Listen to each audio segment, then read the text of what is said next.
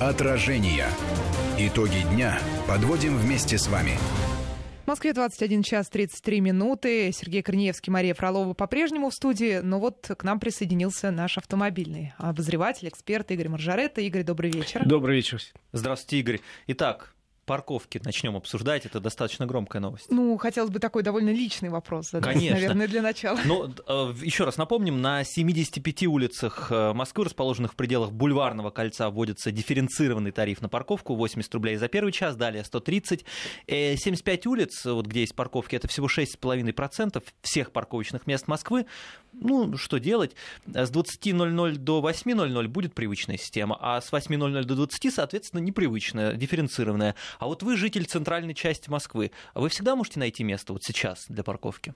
Ну, что касается моей улицы, там проблем нет. И, в общем, мы как, э, с напряжением ждали, когда к нам придет платная парковка. Когда пришла, в общем, немножко расслабились, потому что если у тебя есть резидентское разрешение, но у меня есть, то, в общем, никаких проблем с парковкой у меня на улице нет. Но подождите, ведь могут быть места заняты. Все-таки в центре это активно практикуют, когда люди занимают и занимают прям ну, места. не, не так. Это все на самом деле есть улицы, действительно, где всегда забито все. Есть такие, и э, довольно много.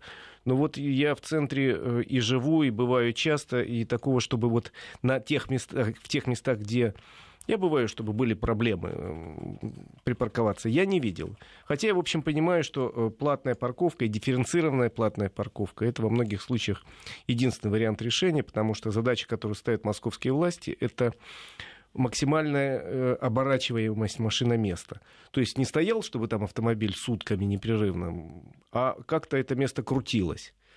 То есть приезжал кто-то по делу, приехал человек по делу, уехал, и тут при всей, в общем, не- не- неприятности для обычного автолюбителя, автомобилиста этого меры, но надо понимать, что это, в общем, единственная мера во всем мире распространенная, чтобы как-то город поехал. И согласитесь, все-таки центр Москвы после введения платной парковки поехал значительно резвее, чем это было пару лет назад. И есть э, повод надеяться, что он еще резвее поедет после введения дифференцированной. Но ведь наверняка власти эти улицы, э, на которых, собственно, и вводится новая система, подбирали именно с учетом того, что вы, Игорь, сейчас сказали, Я что надеюсь, что там много именно находится э, таких вот мест, в которые нужно постоянно кому-то приезжать. э, Видимо, да, потому что такие места есть, где действительно надо в конце кру- концов, какие-то крутиться. больницы, ну, такого Я, типа. помнится, да, в районе Маяковки тут недавно случайно был вынужден на машине оказаться и покрутился довольно долго, пока дырочку нашел, куда воткнуться. Нету там мест. Видимо, я живу в каком-то благополучном относительно участ... на каком-то участке. А так проблемных мест много таких, где даже высокая цена не отпугивает людей, они ставят машину на целый день.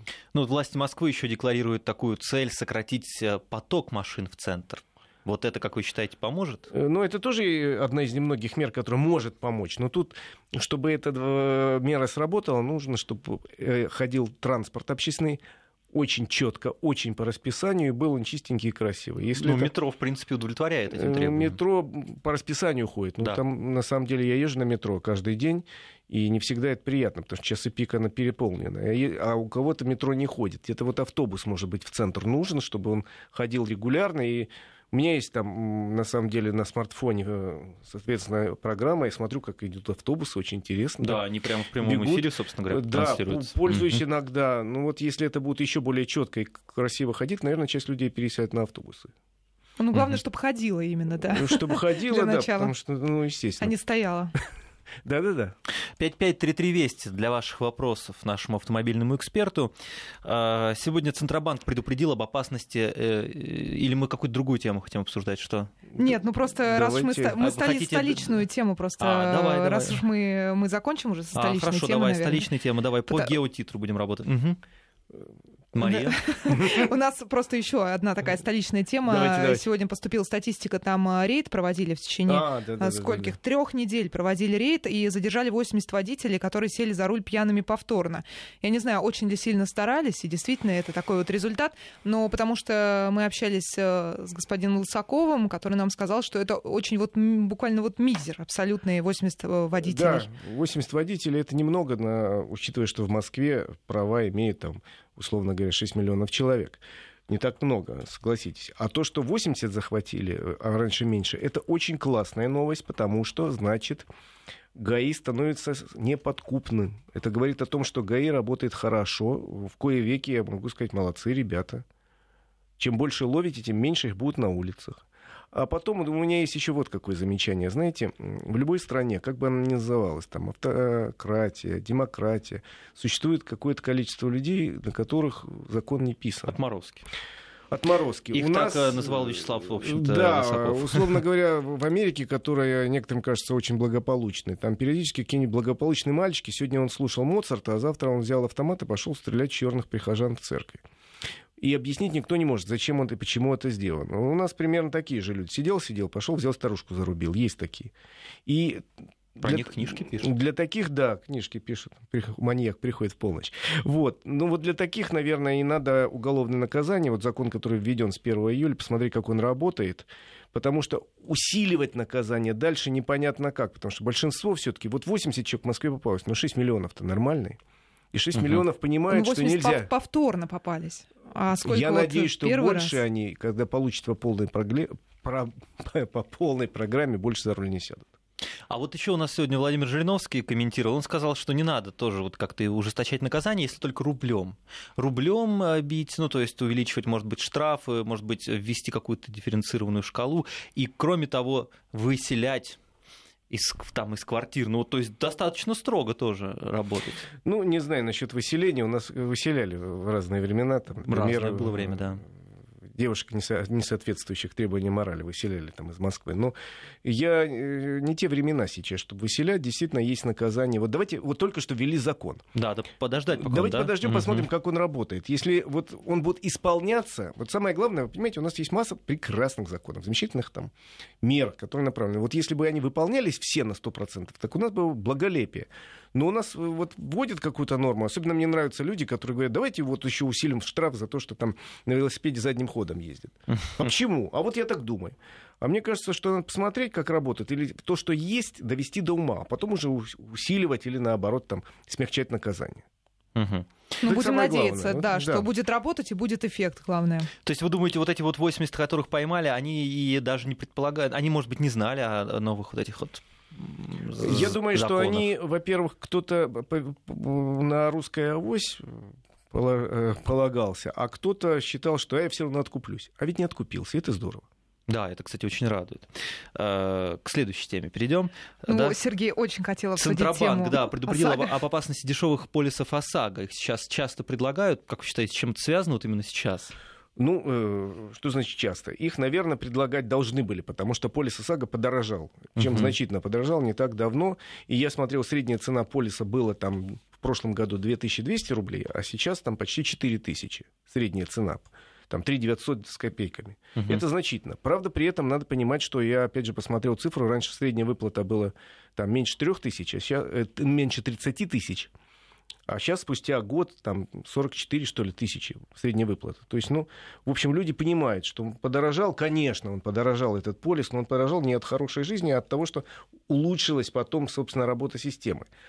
А, И пытаться сэкономить в наше время, это, знаете, как бы, ну, понимаете, вот пойти залить себе в бак вместо э, бензина вот то, что предлагал там герой фильма «Джентльмен удачи». И, и говорить, а я сэкономил. Но эта экономия, знаете, такая странная, потому что потом же можно гораздо дороже заплатить по жизни. И поэтому, ну, а сейчас же можно в конце концов пробить, если, ребята, если вы покупаете полис, если вы не доверяете этому страховому агенту, не берите у него, выбор огромный. Если вы считаете, что вам подклад... ну, предлагают что-то, можно на сайте РСА пробить номер этого полиса, убедиться, что он правильный. Но еще раз говорю, сэкономить, ну, ну хорошо, да давайте пить вместо водки ацетон. Ну и что, сколько мы проживем? Это вот такая экономия из этой же серии. Вот меня умиляет. Мы Игорь, а что такое вообще более дешевый полис ОСАГО? Как я понимаю, там тариф, он одинаковый в каждой Тариф компании, по одинаковый, идее. примерно сейчас одинаковый. Есть разница по цене у разных компаний небольшая. А тут, я так понимаю, что предлагают э, какие-то поддельные полисы, более дешевые. Вот Ну, об то есть, этом а так разница там, наверное, рублей 50? Там, может быть, нет. компаний? Там разница э, может быть достаточно большая, но в зависимости от водительского стажа и э, биографии. Не, я имею в виду разницу вот для Да. одного и того А же водителя в разных страховых водителя В компаниях. разных страховых компаниях там есть возможность для вилки. Сейчас она введена. Небольшая вилка, там примерно в 10%. Но это если в 10%, ребята. Вот если, условно говоря, 3 900 средний полис, если вам предлагают за 3 700, это можно понять. Но если предлагают за 2 тысячи, уже надо понимать, что надо бежать отсюда. Это как если вы видите, бензин разливают из бочки ковшиком и говорят, а у нас сегодня 1 литр стоит 15 рублей. Хм. Не надо этот бензин заливать в бак. А ведь в очередь выстроиться наверняка. Думаю, что нет. Я знал одну такую э, на трассе М5 заправку, где был самый дешевый бензин. Вот сколько раз я ездил, там никого не было никогда. Хотя цена была на 10 рублей дешевле. Потом да, ее ну это существенно. Потом ее, видимо, конкуренты ликвидируют. Да, но вот вы говорите бежать, а не нужно ли куда-то сообщить об этом? Ну, если совсем поможет. подозрительно, угу. может быть и сообщить, потому, почему бы и нет. И реально, если вам предлагают за какие-то смешные цены серьезный продукт, ну вы подумайте, вот вы в магазине вдруг говорят, сегодня у нас скидка на докторскую колбасу, и она будет не 250 рублей стоит, а 150. Ну вы задумайтесь, стоит ли такая колбаса? Ну, может быть, какой-нибудь ксенопат, так называемый, да. Не знаю, что это такое, поэтому ну, очень осторожно надо быть, когда дешевые вещи предлагают. Да, 5533 Вести э, для вопросов Игоря Маржаретта работает наш твиттер Вести подчеркивание FM. Эм. Вот у нас уже есть вопрос, в частности, про трейдин. Я предлагаю сейчас прерваться на новости, потому что вопрос э, про подводные камни, то есть ли стандарты оценки автомобилей и так далее. Ну, в общем, такой, я думаю, серьезный вопрос. Надо будет прерваться на короткие новости и вернемся в эфир. FM.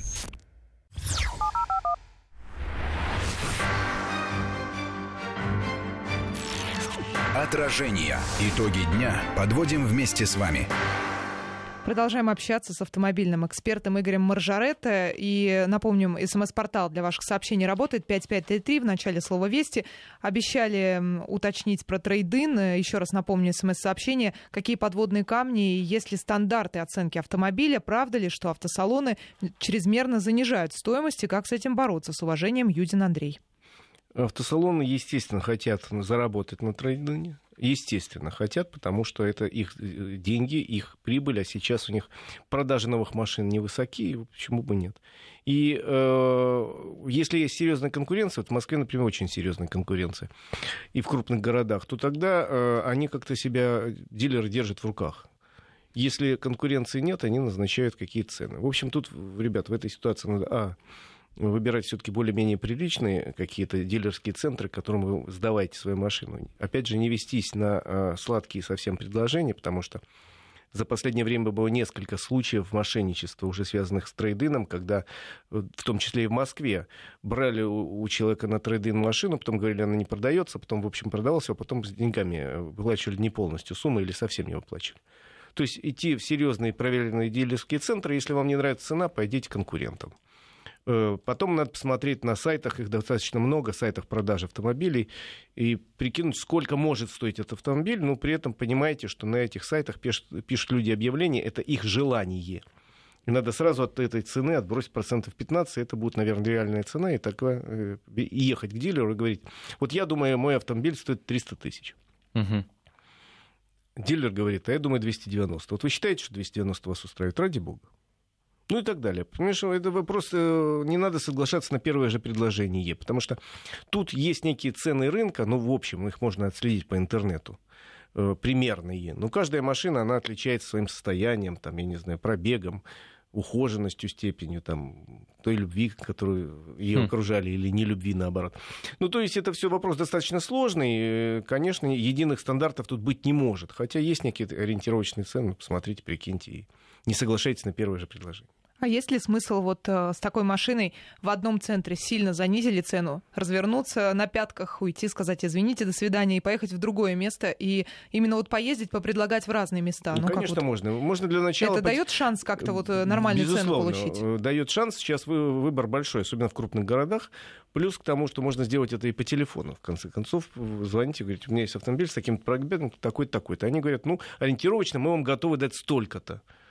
Говорим, ну, это уже интересно, я к вам поеду. Или мне это совсем не интересно, не, ну, мне это предложение не выгодно, я поеду к другим. Хорошо, а вот трейдин, но почему бы не продать, вот, я не знаю, по объявлению самому? Можно, Сереж, можно и по объявлению. Трейдин это один из вариантов работы. Это просто ты снимаешь себе целый ряд э, забот. То есть ты отдал машину, тебе э, во многих случаях сразу дают деньги за нее, или эти деньги идут на покупку нового автомобиля. И ты вообще забыл, проблем нет никаких. То есть сдал и все. Фу, до свидания. Ну, в смысле, с регистрацией, вот с этим совсем вы имеете в виду? Ну, в том числе и с регистрацией снимают. Самое главное, что не мучаешься там с продажей, с наличными, там где-то в подъезде тебе не отслюнявливают денежки. Потом, понимаете, например, если в крупном городе дать объявление попробовать, попробуйте. Не советую. Агенты сразу, да? Э, сразу набраться на эти агенты в огромном количестве, сразу э, перекупщиков куча. И потом проще... э, Мне знакомые, которые давали, сказали, поняли, что сглупили, надо купить симку для одного этого случая. Потому что просто телефон оборвали. Но э, вот эти самые агенты, ну чем они плохи? Какая разница, кто даст вам деньги? Ничем они не плохи, но они во многом агенты тоже, они перекупщики, они стараются заработать. Это не тот конечный покупатель, а это человек, который старается максимально утоптать цену в вашем Мгм. случае. Потому что покупатель, который приходит, ну, он настроился на что-то, а этому надо заработать. Да, то есть он, конечно, делает себе вот эту Ну, дельту. конечно, пытается. конечно. И он, он, собственно, кусок хлеба это самая вот эта маржа. Мгм. Ну, есть у нас еще такая околоавтомобильная тема. Да, А, Скорее, она такая более социальная, но тем не менее. Вот защитники прав детей предлагают лишать водителей прав сроком на год или штрафовать на 3-5 тысяч рублей, если они оставляют ребенка одного в салоне. Ну, я считаю, что это, конечно, перебор. Это Так, сильный перебор, во-первых, потому что нельзя по каждому случаю жизненному прописать статью в уголовном или административном кодексе. Мы уже уходим в такие дебри, потому что тут же защитники животных, кстати, сегодня предложили ввести статью, если вы собаку оставили. Вот я хотел машине. как раз сказать А вот, тему, а там да. защитники рыбок потом тоже скажут. Ну, и, ребят, ну да что мы, до рыбок дойдем дальше. Но Вот. все-таки детей оставлять Детей это оставлять нехорошо. Но у нас таких случаев не очень много. Они единичные. По большому счету, про эти случаи вообще узнали только после того, как несколько раз в Москве и в Питере эвакуировали автомобили с детьми. А до этого вообще речь не, не стояла. Ну почему же, когда умирает от жары, допустим, ребенок в У машине, нас, об этом э, рассказывают в новостях. Да, ну, к, к счастью, мне к несчастью, ребенка всегда ужасно жалко. Это произошло не у нас. Это произошло в Америке, и там и такие случаи существуют, и несколько случаев в год. У нас таких случаев я не помню, к счастью. И поэтому говорить о том, что это какая-то такая тенденция, ради чего надо специальную статью прописывать, я не вижу. Тем более, знаете, вот у меня вот есть, допустим, маленькие дети. Вот бывает такая ситуация, дети сидят, играют в машине, я говорю, мне надо в магазин. Дети говорят, ну, папа, мы не хотим в магазин, мы хотим здесь посидеть. И если хорошая погода, я им включил там музыку и побежал в магазин. Ну, вот надо понимать. А тут придут защитники прав детей и скажут, ты что, что делаешь? Я говорю, да не хотят дети, они нормальные, э, самодостаточные, им ничего не Ну, их же не закрывают, в принципе, то есть они могут выйти, да, в любой момент. Ну, конечно, тут все. Поэтому я говорю, все это очень относительно. Не является это для России проблемой вообще. Это проблема, на самом деле, службы эвакуации, которая на первых порах особенно работала очень некорректно. Сейчас вот закон поправили, немножко там исправили. Работа очень некорректно, несколько раз уволакивали детей. И вот тут встала эта проблема. Не будь эвакуации, наверное, эта проблема вообще бы не стала, согласитесь? Мгм. Она нетипична для России. Видимо, у нас более дето- детолюбивые родители и не бросают детей так. У нас еще смс сыплются с вопросами. Можно ли пить в своей припаркованной машине возле дома, если в квартиру, к примеру, не попасть? Можно, пожалуйста. Ну, кстати, очень здоровье. много таких случаев есть с проблемы с э, сотрудниками не ДПС, а ППС, которые патрулируют район и Значит, могут просить документы. И, в общем... Могут просить документы. В принципе, э, нельзя управлять автомобилем по закону. Нельзя управлять. А сидеть в нем и выпивать можно. Только при этом лучше не заводить машину. Еще лучше не брать с собой ключи. А как открыть? Э, Ну, я условно говоря, потому что я знаю такие случаи, когда как раз, Маша, о чем ты говоришь, когда сотрудники ППС, но всегда можно сказать, я сижу пить, э, пью, а у меня двигатель холодный, машина не заведена, чего вы от меня хотите? Вызывайте га- гаишника, все, двигатель не, заведен, не запущен, и все. Но вообще лучше пить все-таки дома. Или хотя бы на лавочке. Или Вот на Сейчас лавочке, лето, лето у нас что, такое ну, зачем теплое. это делать в машине? Это не очень удобное место. Оно, вот архитектурно не предназначено для выпивания, знаете ли. Но, может быть, как раз вот слушатель наш предпочитает это делать зимой, когда холодно, и как раз с заведенным двигателем и с печкой. А тут вы рискуете, потому что всегда можно обвинить вас, вас могут обвинить в том, что э, вы ездили, наверное. А если снег, допустим, не тронут Но это все машины, сложно, потому нет что я следа? знаю такие случаи, и приходилось судиться человеку. Вот реально конкретный случай был, когда один мой знакомый знакомых, вот так они выпивали в машине, это несколько лет назад было, и приехала ГАИ, написала, что выпивали, они ездили, пришлось судиться года два. Ну, оно вам надо, проще дома делать. А бывает еще можно пересесть просто на пассажирское сиденье, или это не поможет? Ну, лучше, вот еще раз говорю, давайте не провоцировать Да. никого, а будем выпивать в предназначенных местах. Они существуют, вон бар рядом есть в каждом районе, Мгм. если уж очень хочется.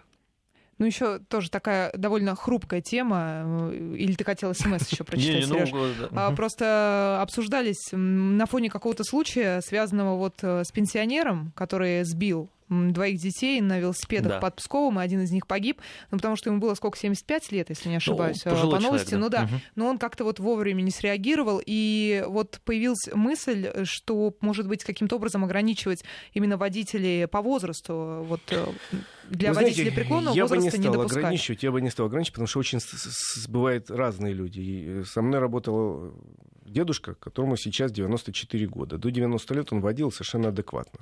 Автомобиль совершенно адекватно, но потом ему сказали свои же. Наверное, Марк Григорьевич не стоит. Но к чему говорю? Хм. Bывают разные люди. Бывают люди, которым 40 лет лучше не доверять руль.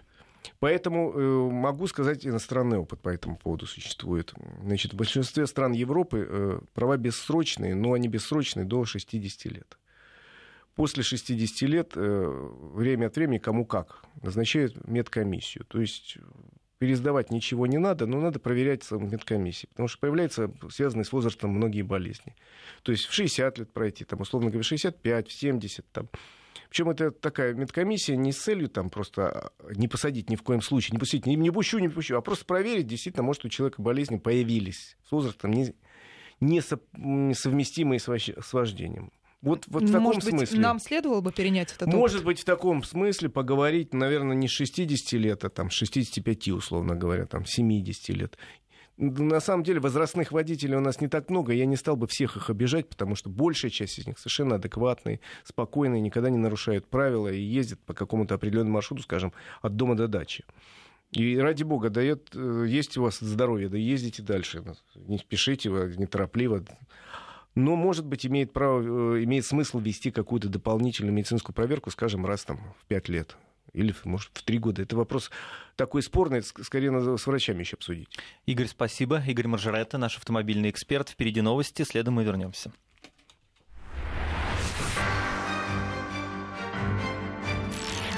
Отражение. Итоги дня подводим вместе с вами. Попасть в переплет. Ежегодно из российских библиотек исчезают сотни редких изданий. Часто уже без следа. На что идут похитители книг, чтобы раздобыть уникальный экземпляр? Это дельцы-одиночки или крупные преступные группировки? Какую цену назначают печатному слову на черном рынке? А тех, кто нарушил библиотечную тишину. В специальном расследовании нашего корреспондента. Завтра на радио Вести ФМ. Главные спортивные события. Рекорды, победы и поражения. И то, что остается за кадром. Скандалы, эмоции, личная жизнь. О спорте в деталях, о спорте ярко, о спорте и не только. Комментарии и репортажи наших спортивных обозревателей. На старт. Внимание! Каждый день на радио Вести ФМ. Радиоканал Вести ФМ зарегистрирован Федеральной службой по надзору в сфере связи, информационных технологий и массовых коммуникаций. Свидетельство о регистрации СМИ Л номер ФС 77 48 104 от 30 декабря 2011 года. Вести ФМ.